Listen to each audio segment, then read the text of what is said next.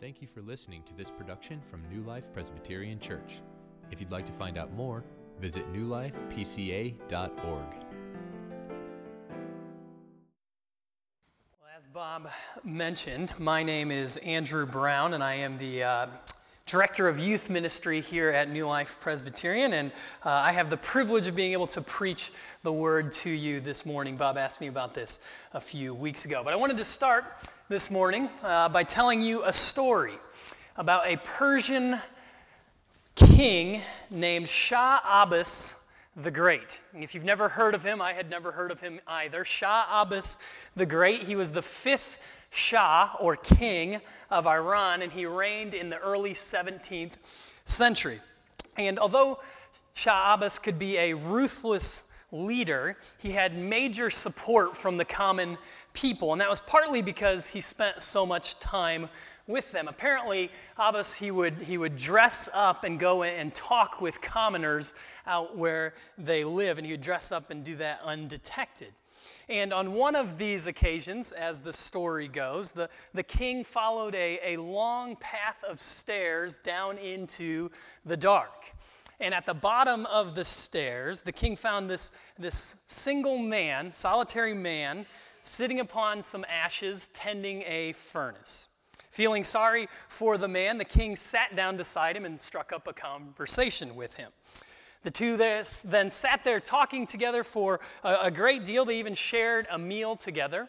But eventually, the king had to leave.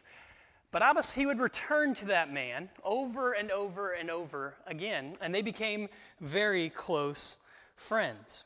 Then one day the king decided, well, today's the day I'm going to reveal my true identity to this new friend of mine. He expected the poor man to ask for some, some gift. But when his secret was revealed, the poor man only sat there silently, staring off into the distance. The king said, Then, do you not understand? I can make you rich. I can give you a city. I can make you a ruler. Do you not have anything to ask of me? The poor man then replied, Yes, my lord, I understood. But what is this you have done? Leaving your palace to come sit with me, to share conversation and counsel, to care about the state of my soul. Even you, with all of your power, could give me nothing more precious. For to others you may give riches, but to me you have given yourself. The only thing I ask now is that you would never take away this gift of your friendship.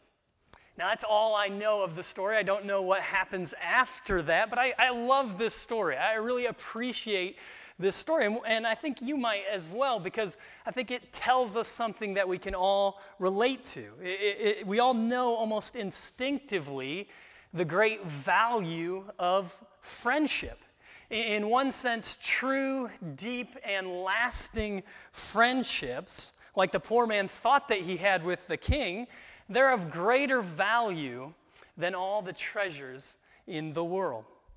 But friendships, while they are a, a treasure, we usually don't just stumble upon them like the king did. A, a true friendship takes a lot of hard work. And it's going to look much more like slowly saving up for retirement than winning the lottery. It won't be easy and it doesn't happen overnight.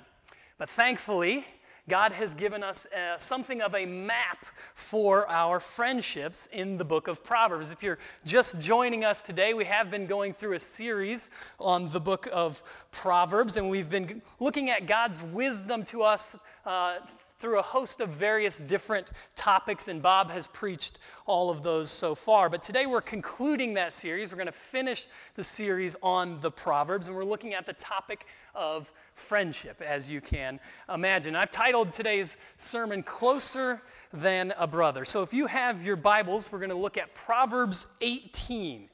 And if you don't have a Bible, there's a Bible in the chair in front of you, and it's on page 311 if you're looking for where it's at, page 311.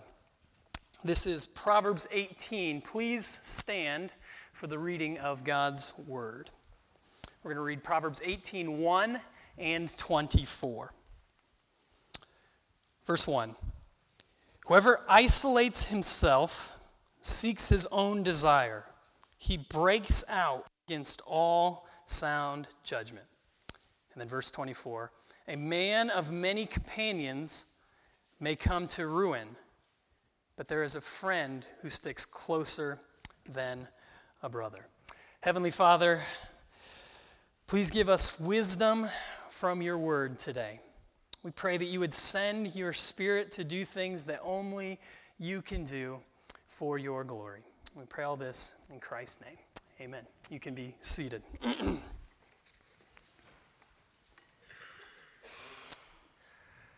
I'm guessing that when you were a child, friendship came easy for you. you. You, didn't have to, to work at it, you never worried about it. No one needed to teach you how to be a friend, you just did it. You played with the other children in your, in your neighborhood or at your church or at your school, and you just became friends.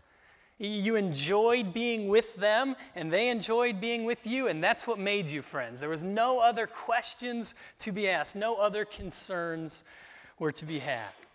Friendship was effortless. But then something happened. Somewhere along the lines, we got older, we grew up, and things seemed to get much more difficult for us. Friendship no longer came so naturally. In fact, our friendship, our pursuit of friendships now that we're older can be filled with disappointment, it can be filled with anxiety, it can be filled with uncertainty.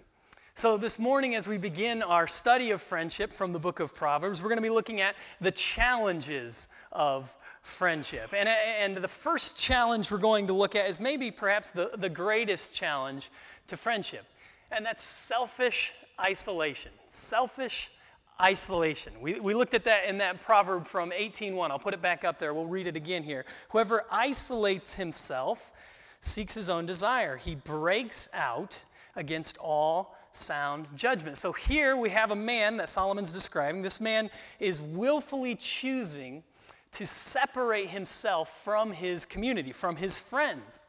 He, he's decided to abandon the pursuit of others to pursue his own ends, his own pleasure. What, what these people outside of him need, what they want, in his mind, they're not as important as what he needs and what he wants. He's seeking his own desires. This is a selfish isolation. And I think it goes against all sound judgment. And that word judgment there can sometimes mean common sense. So this would mean that this man who isolates himself, he is unwise. He's not very smart in doing that. But, but the word can also refer to the counsel of others. And so, in some ways, this man is isolating himself even when everyone around him is urging him not to. They're, they're pleading with him hey, think of somebody other than just yourself. Don't just separate yourself and do what you want to do. Think about the other people around you. But this man takes no heed to their advice. And obviously, this type of selfish isolation is going to be a great hindrance to pursuing friendships as God intended.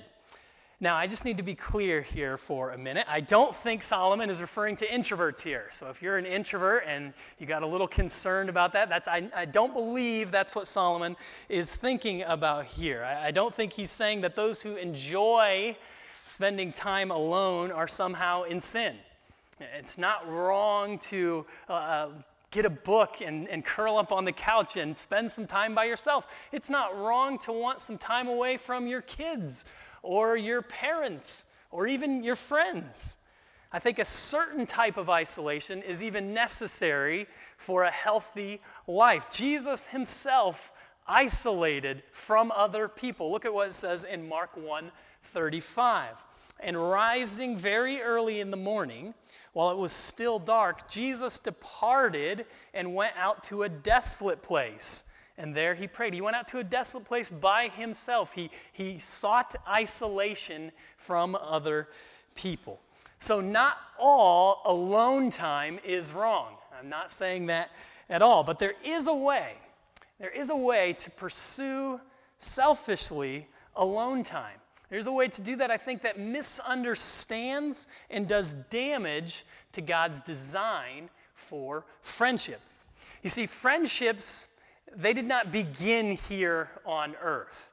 In fact, you might say that friendship has no beginning. It has always existed in the relationship between the Father, the Son, and the Spirit. Friendship is woven into the very nature of our God. But friendship is also woven into our very natures because we were made in the image of that God. And our friendships here on earth, they were meant to be something of a reflection of the divine friendship in heaven. And so when we selfishly pursue our own desires in isolation, instead of pursuing the good of others in friendships, we're really betraying who God created us to be. We're betraying our own natures. You see, friendship is not just about you. God gives us friendships for our joy, yes, but He also gives us friendships to pull us out of ourselves, to pull us away from our own isolation. So God wants us to say, not just, I should get friends and I need friends and I want friends, but also, I want that person to have a friend. Not just me have a friend, I want him or her to have a friend, and I could be that friend for this person. And you know what? This is true even for those who feel their, their friendship cup is overflowing. Even if you think, I don't need any more friends, I have more than enough friends, I have very close friends. But that doesn't mean that other people don't need you to be their friend. And just consider the example of Jesus himself. If anyone did not need friends, if anyone was perfectly content in the friendships he already had, it was Jesus. And yet he still pursued us. A, a pastor named Aaron Menikoff, he says this Though Jesus enjoyed perfect friendship and community in the threeness of the Godhead, the incarnation showed us his desire for others to become his friends. Through his work on the cross, Christ allowed us to become his friend. This is a wonderful motivation for evangelism, yes, but it is also a motivation for seeking out friends to love sacrificially. So, are you moving towards friendship as Christ did for you, or are you moving away from friendship, seeking isolation? And just to think about this for a moment, just to try and apply this into your life, think about a few areas that might potentially be preventing you from moving towards other people. The first one, just to think about, is, is technology.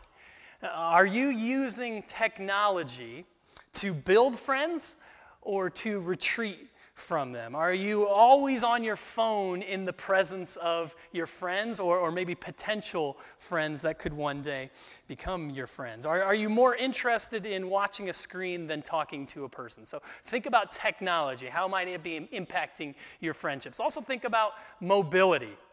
Are you committed to being somewhere long enough to make real friends? Are you always moving on to the next thing and to the next place that you never have time, you never have the opportunity to really sink your roots in somewhere. And then finally, consider busyness. Are you so busy that you don't have the time it requires to build friendships? Do you, you plan time in your schedule for old friends, but also for the pursuit of new friends? And so, maybe a way to evaluate those questions as you're thinking about them, maybe another way to evaluate those for your own life is to seek out the counsel of someone who knows you. Ask someone who knows you how, how they think you handle these particular areas. Ask them for advice what needs to change in my life? Do I need to put down my phone? Do I need to, uh, do I need to buy a house maybe? Do I need to, to free some more time in my schedule? Just ask them and then follow their advice. Listen to them and do what they say. Listen and respond to sound judgment. So, if we are going to overcome these challenges, then we need to pursue friendship sacrificially as Jesus has done for us. But we also need to realize what a true friend looks like and how to be a true friend. So we also need to know the characteristics of friendship. What does a true friend actually look like? First thing we're going to be looking at, one of the first characteristic of friendship is commitment. Commitment.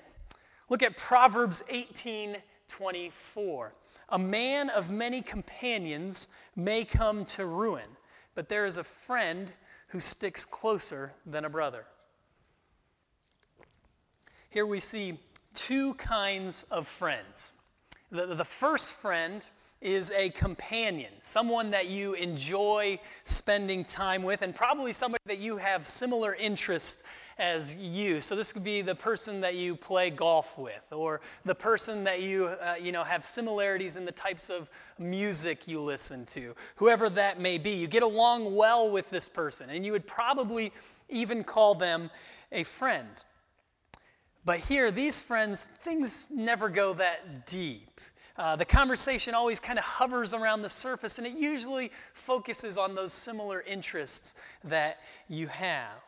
You might think of these people, a way to kind of think about them, they might be consider them Facebook friends. These are Facebook friends, or maybe just a step above that. But Facebook friends are these types of people that Solomon is describing. Now, when I was growing up, I had uh, several friends like this. In fact, when I was in elementary school, I led a gang. It wasn't really a gang, but it was like 10 friends that I had. And I was the leader of that gang of friends. And one day, um, we always sat at the lunch table, the same place. Everybody had like assigned seats. And, and one day, I didn't come to school.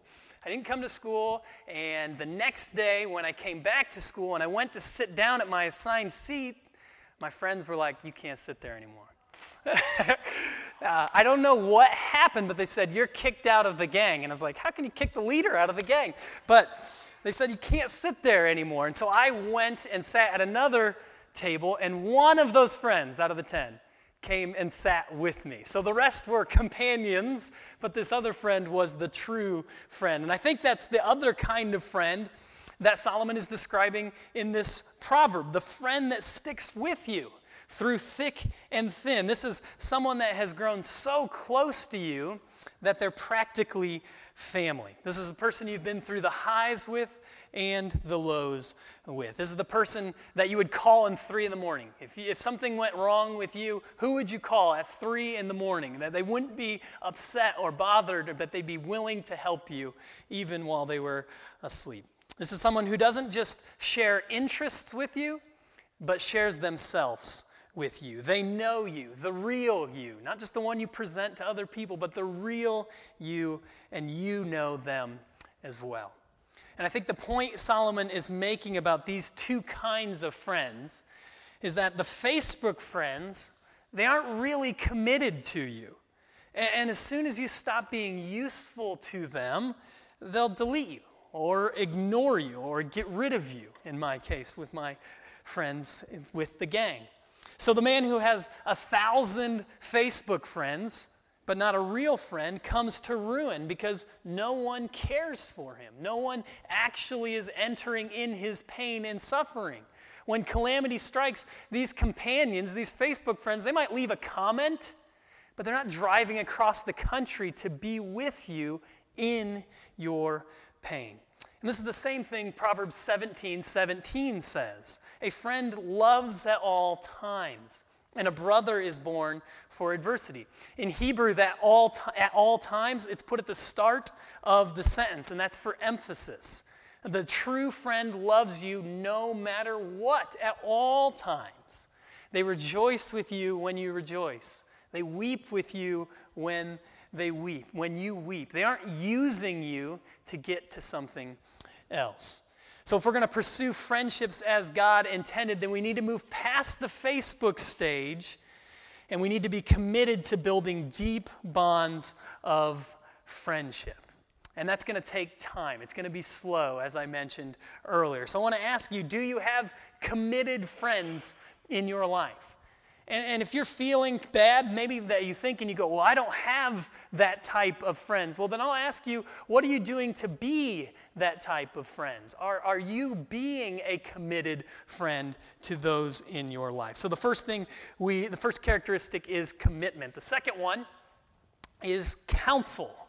And we see this from Proverbs 27 9. Oil and perfume make the heart glad and the sweetness of a friend comes from his earnest counsel.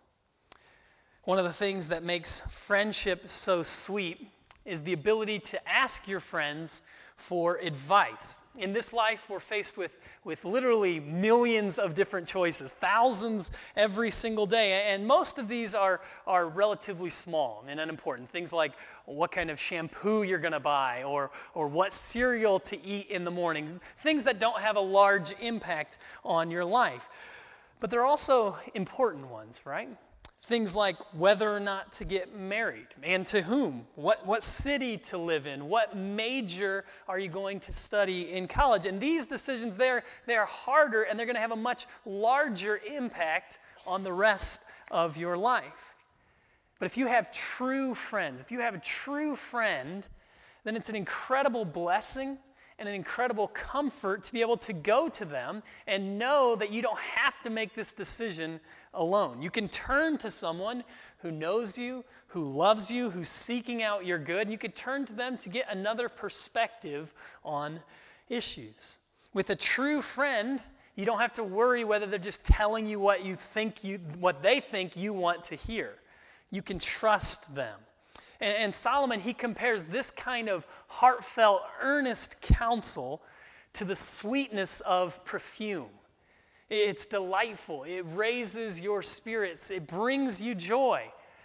But also remember that Solomon, for Solomon, perfumes and oils like this, they were expensive. They were a rarity. And so I think the point here is that a friend's earnest counsel is something that we should cherish in life. It's something we should be very, very thankful for when we receive it. So, the first characteristic of a friend is commitment, the second is counsel, and the third is correction. Proverbs 27 5 and 6 says this Better is open rebuke than hidden love. Faithful are the wounds of a friend, profuse are the kisses of an enemy. So while counsel is concerned with helping a friend avoid bad decisions, correction is what to do once your friend has already made that bad decision. Now, the truth is, we all make bad decisions from time to time. But a true friend, they're to they're to actually help you see that. They're to actually confront you about that. And that's not easy to do, right? Because uh, when we're confronted, when we are openly rebuked, what do, what do we want to do? We want to defend ourselves. And we end up saying things like, well, what does this friend, what, what right does he have to question me? What kind of friend would do that sort of things? And yet, Solomon, he is showing us here that someone who never questions your decisions, he's not a friend, he's an enemy. Uh, be very wary of the person who is always praising you, who's always telling you how great you are, who supports every one of your decisions and never questions you. This might make you feel good, but it doesn't actually make you good. A true friend is willing to wound you for your own benefit. Oscar Wilde, he once famously said, A true friend stabs you in the front. A true friend stabs you in the front. The wounds of a real friend, they're faithful. They're an expression of loyalty and love to you. They show us that our friend is genuinely concerned, genuinely concerned with our well being, and they're willing to pay the price to help us follow the Lord.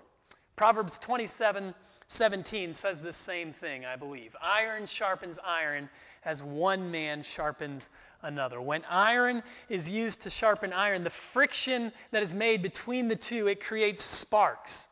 And that's the same for friendships. Friendships are going to have conflict. They're going to have sparks from time to time. And if they don't, if your friendships never have these kind of sparks, well then the swords will be dull when the battle comes. When it's time for battle, the, dull, the swords will be dull. Charles Bridges, commenting about this, he says this what is the friend who will be a real blessing to my soul? Is it one that will humor my fancies and flatter my vanities? Is it enough that he loves my person and would spend his time and energies in my service? This comes far short of my requirement. I am a poor, straying sinner with a wayward will and a blinded heart, going wrong at every step. The friend, for my case, is one who will watch over me with open rebuke. The genuineness of friendship without this mark is more than doubtful. When rebuke is kindly, considerately, and prayerfully administered, it cements friendship rather than loosens it. So, again, do you have friends that care enough about you to wound you? And then are you willing to be that friend to another person? Are you willing to step out of your comfort zone, risk your friendship in some ways for the sake of the person that you love? So we need to seek friends who embody these three characteristics of friendship. But we should also, as I said, seek to embody them ourselves. And our church, as has already been mentioned, actually provides a great way to do those two things in life groups. Life groups, as you've heard about this morning, they actually start today. You can sign up for them out there. You've heard about those things. And if you've never been in a life group, I'd, I'd really encourage you to attend one because it's probably one of the best ways that our church provides for you to actually cultivate these kinds of deep friendships that I've been talking about this morning. So we've looked at the challenges of friendship. We looked at the characteristics of friendship. Let's finally look at the incarnation of friendship. Friendship is a gift from God. And it can bring incredible joy, it can bring incredible encouragement and support to our lives. But friendship, it also has a, darker side. Friendship can bring bitter disappointment, it can bring pain, it can bring regret into our lives like almost no other relationship can. You see, friendships on this earth they will always let you down. Your friends, even the very best of your friends, will fail you. They won't show up when you need them, they'll forget to call. They won't respond the way that you thought they should. They'll talk behind your back. They won't invite you to something. They'll, they'll leave and go spend time with other friends. Your friends will fail you, and you will fail your friends. You will fail your friends as well. And this is why Proverbs 26 says this Many a man proclaims his own steadfast love, but a faithful man who can find? Many people talk about how faithful, how reliable, how good of a friend they are, but a truly faithful friend, the one who never, ever, ever lets you down, the one who's always there for you, that kind of friend, who can find? Well, friends, there is good news this morning. And the good news is that we do not actually have to find that friend because he has come to find us. Jesus Christ, in the incarnation, took on our lowly condition. He didn't just dress up like a poor man, he actually became one. He gave up his throne in heaven, all the riches of being with his Father. He gave that up to come to sit with us to, to dine with us, to talk with us, with our race. And Jesus did not offer us riches. He didn't just offer us a city or, or to be a ruler. Jesus offered us himself. Jesus offers us his friendship. And this is what he says in John 15, verses 13 through 15. Greater love has no one than this, that someone lay down his life for his friends. You are my friends if I do what, do what I command you. No longer do I call you servants, for the servant does not know what his master is doing, but I have called you friends. For all that I have heard from the Father, I have made known to you. A book that my wife read this year by Christine Hoover was called Messy beautiful friendships. Messy, beautiful friendships. She highly recommends it, and I read a little portion of it. And this is what Christine Hoover said about that passage there. She said this like ripples extending outward on a pond, God grew his circle of friendship ever wider. Through Jesus' life, death, and resurrection, he extended the offer of friendship to all people offering reconciliation between God and humanity to anyone who would come to him by faith. Jesus Christ is the friend that you have always longed for. He is the friend par excellence. He, is not just the King of kings and Lord of lords, He's the friend of friends. Jesus is the friend who's totally committed to you. He's the friend who loves at all times. He's, he promises to never leave you nor forsake you. Jesus is the friend who gives you that earnest counsel that you need for your lives through his word. Jesus is the friend who rebukes you in love by his spirit, who calls you back into fellowship with him when you've walked away. Jesus is the friend who sticks closer than a brother. He is the ultimate friend and the one that each and every one of us truly need in our lives today. And you know, something happens when we enter into that friendship with Jesus. It not only transforms our life because you have this friend now that you've always longed for, but it, but it also transforms the friendships that you have with other believers here on earth. Now that we are in Christ, our friendships in the church, they no longer just reflect the divine friendship that is in heaven, but they actually are a participation with the Father, with the Son, with the Spirit, in that friendship with God. This is what John says in 1 John 1 3. That which we have seen and heard, we proclaim also to you, so that you too may have fellowship, you too may have friendship with us. And indeed, our fellowship, our friendship together, believers, is also with the Father and with the Son. Dietrich Bonhoeffer, the famous German theologian, he said this about this verse, and I'll leave this with you today. He said this Christian brotherhood or friendship is not an ideal which we must realize, it is rather a reality created by God in Christ in which we may participate. Let's pray together.